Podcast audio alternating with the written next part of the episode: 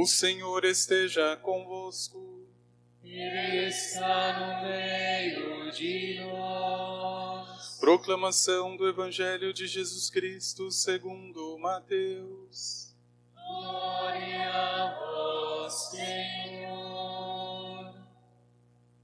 Naquele tempo, Jesus foi à região de Cesareia de Filipe e aí perguntou aos seus discípulos: Quem dizem os homens ser o filho do homem?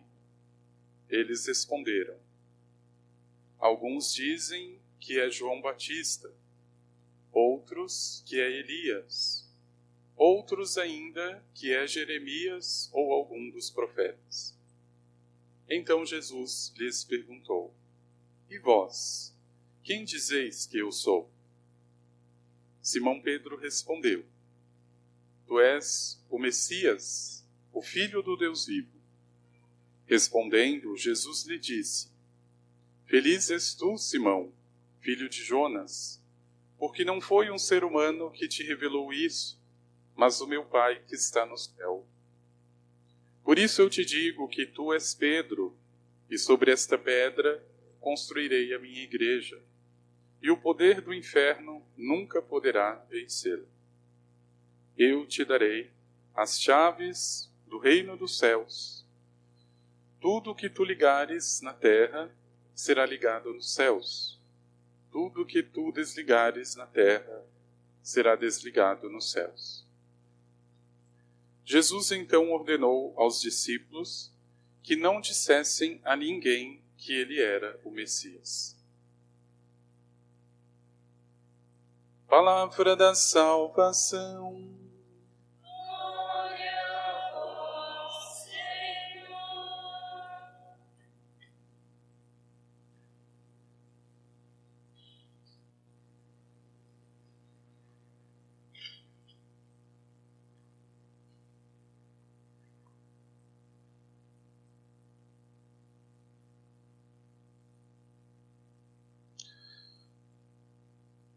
Por isso eu te digo que tu és Pedro, e sobre esta pedra construirei a minha igreja. Como se pode construir uma obra tão grandiosa sobre tanta fragilidade como Pedro? Aqui se explica, entre outros, a origem divina desta instituição chamada Igreja, que, a depender de Pedro, já teria morrido lá no Calvário. Se ela subsiste há dois milênios, não é por virtudes petrinas, ainda que, evidentemente, seja também essa uma grande vitória de Deus, ou seja, triunfar sobre o demônio com uma criatura humana. Isso para o demônio é insuportável e sempre será. Mas veja, tem muito mais a ver com Deus, o mistério de uma igreja que resiste aos grandes impérios da história. Todos os impérios caíram, absolutamente. A igreja permanece. Mas veja, meu irmão e minha irmã, antes de tudo, é preciso que purifiquemos talvez a linguagem, como diria o pequeno príncipe, a linguagem é uma fonte de mal entendidos, para se dar a exata noção do que quis dizer nosso Senhor a Pedro e à humanidade, ou pelo menos aos fiéis, sobre esta pedra eu edificarei a minha igreja. Que pedra é essa?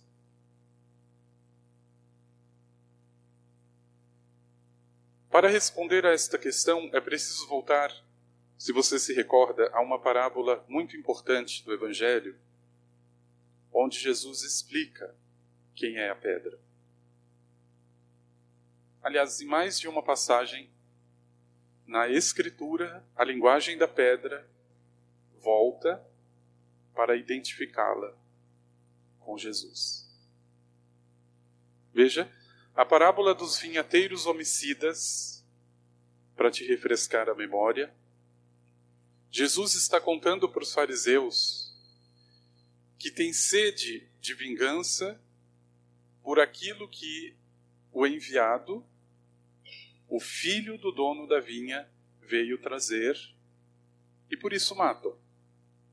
Ele primeiro envia os, os operários para recolher os frutos, mas os trabalhadores matam os empregados. Envia ainda mais empregados e eles matam, ou seja, envia muitos profetas e são mortos. E por fim, o dono da vinha pensa: eu vou enviar o meu filho, pelo menos eles vão respeitar. E ao ver que se tratava do filho, os empregados concluem: é o filho, é o herdeiro. Vamos matá-lo, vamos ficar com a herança. E a conclusão da, da parábola é a pergunta de Jesus: o que, que o dono da vinha fará com esses vinhateiros? homicidas. Ah, com certeza, rachará ao meio, dividirá a sorte deles. E Jesus então conclui: Vocês nunca leram na Escritura? A pedra que foi rejeitada pelos construtores tornou-se pedra angular. A imagem da pedra angular para nós é muito distante, porque as nossas edificações, as nossas construções hoje não usam, entre aspas, a imagem da pedra angular. Mas nas construções antigas, a pedra angular significa onde todas as colunas estão apoiadas. É uma pedra onde as colunas inteiras se apoiam, e se você tirar essa pedra, as colunas todas caem. E depois, o Senhor concluindo esta parábola, nem precisaria mais desenhar para eles. Ele retoma o Salmo 120, que usa essa expressão: a pedra que os pedreiros rejeitaram tornou-se a pedra angular. Isso é feito pelo Senhor e é maravilhoso aos nossos olhos. É o Salmo 120. Em outras palavras, a pedra angular é Cristo. Na sua primeira carta, o apóstolo São Pedro não vai tomar para si a imagem que não é dele ou a vocação que não é dele. Porque Pedro é pedra mas não é a pedra angular. Não é a mais importante. Lá em sua primeira carta, o apóstolo Pedro vai dizer: Cristo, pedra viva, aquele sobre quem tudo se edifica para formar um edifício espiritual no Senhor. E depois ele diz uma coisa maravilhosa que nos enche de esperança. Também vós, como pedras vivas, ou seja, a pedra angular não sou eu. A pedra angular não é você, é Cristo. Mas você, Pedro, você, eu, todos, como pedras vivas, formar um edifício espiritual para Deus. Veja, meu irmão e minha irmã, absolutamente isso não tira, ao contrário, ainda torna maior a dignidade do apóstolo Pedro. Não é o fato de não ser a pedra angular que tira a ele a missão do primado, a missão petrina de conservar a fé. Absolutamente. engrandece ainda mais a sua vocação. E na lucidez, passada tanta dificuldade, tantas negações que ele próprio havia dito ou feito, na sua primeira carta, já forjado, purificado, curtido, Pedro vai dar esta catequese impressionante, apontando para a pedra angular, o Cristo. Também vós, como pedras vivas, formai um edifício espiritual. E veja, meu irmão, minha irmã, agora o que surpreende é que nesta cena onde Jesus, no Evangelho de hoje, inicia com perguntas sobre a impressão ou a identidade que tinham sobre ele, tenha sido exatamente Pedro a dar uma resposta inspirada, revelada, como lembra o próprio Senhor. Não foi Pedro. Foi o Pai, por meio de Pedro, que responde: Tu és o Messias. Tu és o Filho do Deus vivo. De onde Pedro teria tirado? Ele não tem de onde tirar. Essa expressão poderia vir de qualquer outro, não de Pedro. E com certeza se veio desta fraqueza que se chama Pedro, ou melhor, Simão, porque aqui até o seu nome é trocado. Veja, o nome dele era Simão. E Jesus vai dar o nome novo. Tu és Pedro. Tu és Pedro. E se brota desse homem, do velho Simão, uma resposta tão iluminada meu irmão, me mantenha certeza que não é por causa simplesmente das fragilidades de Pedro uma escolha tão grandiosa. É com certeza por aquele plano misterioso que está antes mesmo de Pedro, e tem a ver com aquilo que se falava na semana passada, na Assunção, de uma batalha do dragão com a mulher, e no meio desta situação é a humanidade combatendo os espíritos. Então veja, a escolha de Pedro é extremamente importante por uma razão muito simples. Jesus poderia, como pode, ter deixado como, primeiro, na sua igreja, um anjo. Imagine se ele tivesse, ao invés de Pedro, colocado São Miguel. Nossos problemas estariam todos resolvidos. Quem mais poderoso do que São Miguel para combater o demônio? Ele havia vencido a batalha no céu, não foi Pedro. Agora, tendo à sua disposição um exército celeste, como é que Jesus vai me escolher? O homem que cortou a orelha de Malco. Como é que Jesus vai me escolher? O homem que jurou de pé junto ser fiel, mas bastou cantar o galo para ele negar Jesus. Como é que Jesus vai me escolher? Um homem que é capaz de repreender o próprio Deus, quando este anuncia o mistério da cruz que se aproxima, que isso não te aconteça, Senhor. E é exatamente a sequência do evangelho de hoje. A pedra, ou Pedro, que foi escolhido neste mesmo capítulo 16 um pouco mais adiante do capítulo versículo 21, vai ser chamado de Satanás. Afasta-te de mim, Satanás. Veja, alguns minutos atrás, Jesus havia dito para o mesmo homem: Tu és Pedro, sobre esta pedra eu edificarei a minha igreja.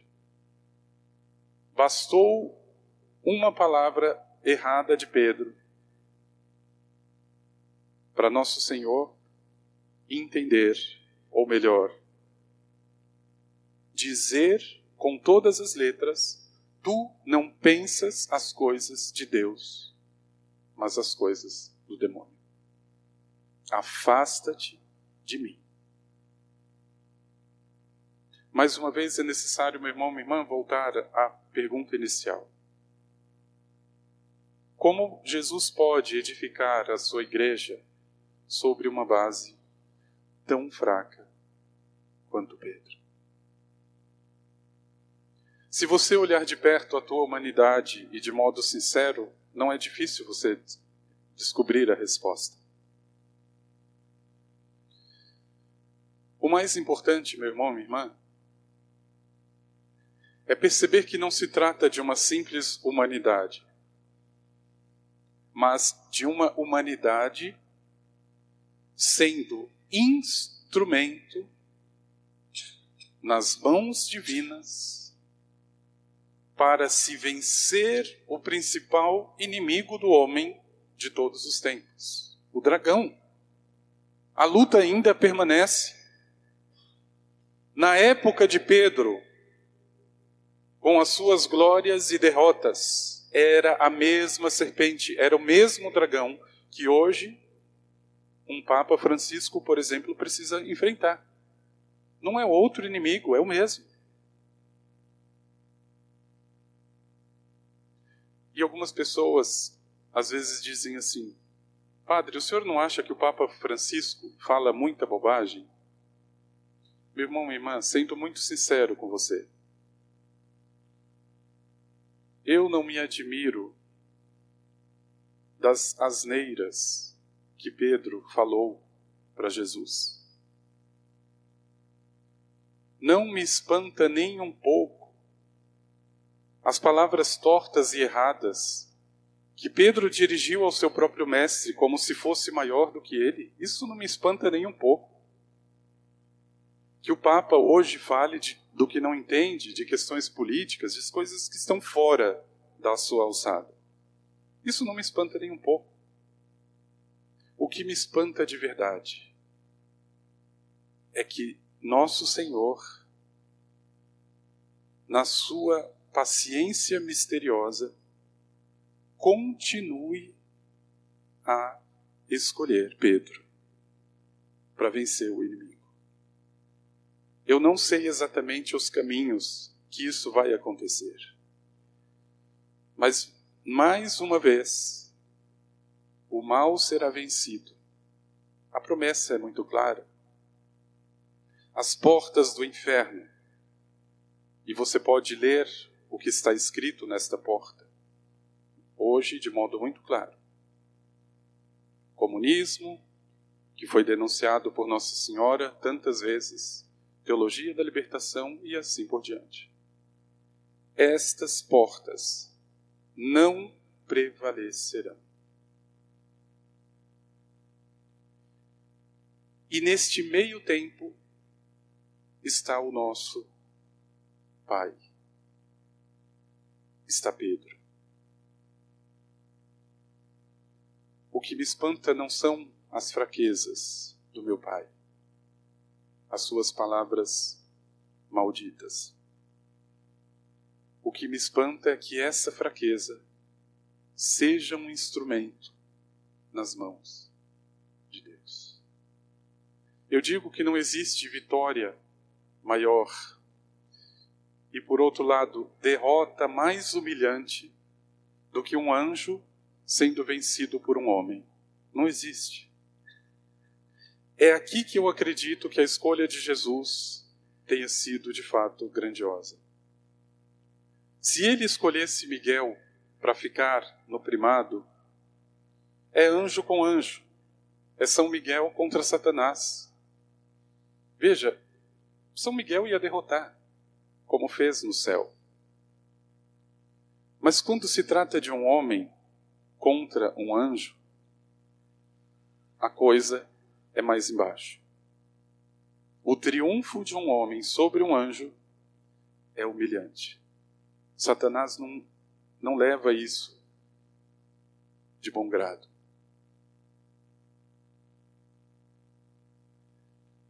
No universo de Tolkien, aliás, Tolkien é um autor extremamente católico que você deveria ler muito mais.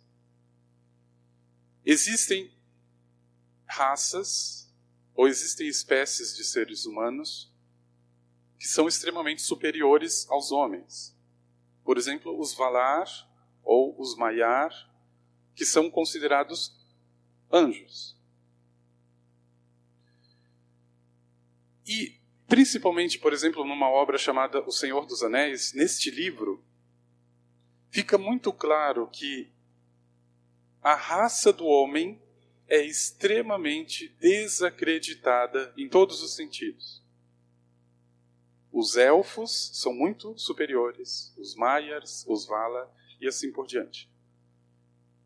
E quando se fala do homem, é um descrédito porque foi pelas mãos de um homem, Isildur, que o mal não foi destruído quando poderia ser o anel. E é por causa desta confusão, deste homem que não foi capaz de vencer a tentação, que Tolkien escreveu mais de 900 páginas no seu Senhor dos Anéis. Poderia ter poupado se o homem tivesse sido fiel. Destrua Pronto. Mas veja que coisa bonita. Nosso Senhor nunca desacredita da humanidade. O homem para Deus é importante. E a linguagem aqui é proposital. Ele poderia ter escolhido o anjo para presidir a sua igreja, escolhe um homem. É sinal de que a vitória que ele já preparou será ainda mais humilhante para o dragão. Ainda mais. Meu irmão, minha irmã, a história sempre caminha por um desfecho. E é maravilhoso saber que mais uma vez a mulher pisará a cabeça da serpente a humilhação será ainda maior, porque além de Maria, Pedro também vai triunfar. Quando eu falo Pedro, eu estou falando aquela pequena pedra que o Davi coloca na sua funda para vencer o grande Golias. Isso é Pedro uma pedra pequena e fraca que derrota o gigante, porque está nas mãos do grande Davi. Meu irmão, minha irmã, é pedir a nosso Senhor a graça de um compromisso verdadeiro com aquilo que tem ou que diz respeito à batalha de todos os tempos ou seja, também você, como lembra o apóstolo Pedro na sua primeira carta, como pedra viva, formai um edifício espiritual para Deus. Como pedra viva. Você não é pedra angular. A história não está resumida em você. Você não é Deus. Mas como Ele, como Deus, como Cristo, pedra angular. Eu preciso ser pedra viva, e aqui Pedro foi com certeza, por essa conclusão tão sóbria que ele próprio, com a sua própria pena, vai escrever na primeira carta. O Senhor, pedra viva. Veja, ele não diz eu, Pedro, pedra viva. Ele não diz isso. Ele sabe que ele é só a pedra na funda de Davi para derrotar Golias. Como pedras vivas. E aqui, assumida plenamente a sua vocação, esse homem, com toda certeza, merece o nosso respeito. As escolhas de Jesus nunca são aleatórias, elas sempre são rezadas. Veja, ele não chega ali e fala: Nossa, Pedro é mais bonitinho, por isso eu escolhi ele. Ele passa uma noite inteira em oração para escolher os apóstolos. As escolhas de Nosso Senhor têm a ver com um plano muito maior do que os nossos olhos. É o plano contra o dragão. E os meios que o Senhor se utiliza são muito humanos. Por isso nos assusta tanto.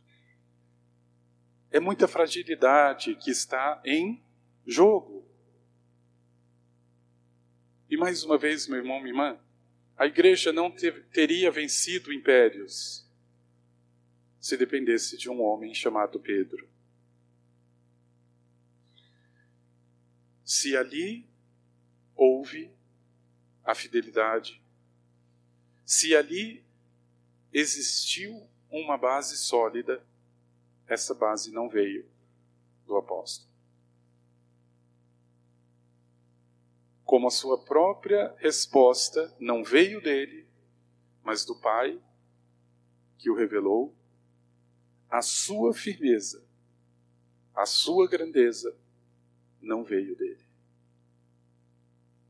E por isso, assenta a esperança em Deus, mais do que pura e simplesmente no homem. Meu irmão, minha irmã, veja, só é possível confiar no homem quando esse homem já confiou em Deus. Não era possível confiar em Pedro velho, porque o Pedro velho é o Simão, é aquele que foge na primeira cruz, é aquele que diz em nome próprio coisas que são absurdas. Mas o novo Pedro, aquele que confia, não mais em si mesmo. É nesse que se assenta a fé da igreja. É no instrumento. Também fraco. Também fraco. Às vezes é tão sofrido poder escutar algumas coisas ou palavras distorcidas que Pedro hoje ainda está dizendo. Mas veja, meu irmão, minha irmã, é preciso olhar muito além de tudo isso. É preciso olhar para aquilo que está em jogo e principalmente para o exército que já está marchando para uma batalha final.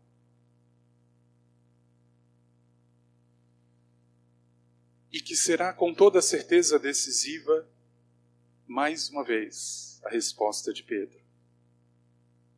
Se ainda hoje ele for capaz de responder: Tu és o Messias, a igreja vai triunfar. Que nosso Senhor possa, meu irmão, minha irmã, devolver ao seu coração, se porventura já não tem, a esperança do triunfo de Pedro. Não propriamente de Pedro, de Deus em Pedro. Com todas as mazelas humanas, o triunfo virá. E com toda certeza, estamos numa batalha privilegiada. Estamos na quaresma de São Miguel. Estamos no combate. Estamos com Nossa Senhora. Estamos com Pedro. O que seria o dragão diante disso? Nada. Ele vai irritar, ele persegue, ele varre algumas estrelas com a sua cauda, mas não triunfa. Por isso, colocando nele, em nosso Senhor, pedra angular, a única pedra angular, confiemos nas pedras vivas. Confiemos em Pedro. Confiemos em todos aqueles que misteriosamente foram escolhidos pelo Espírito. Vamos pedir ao Senhor.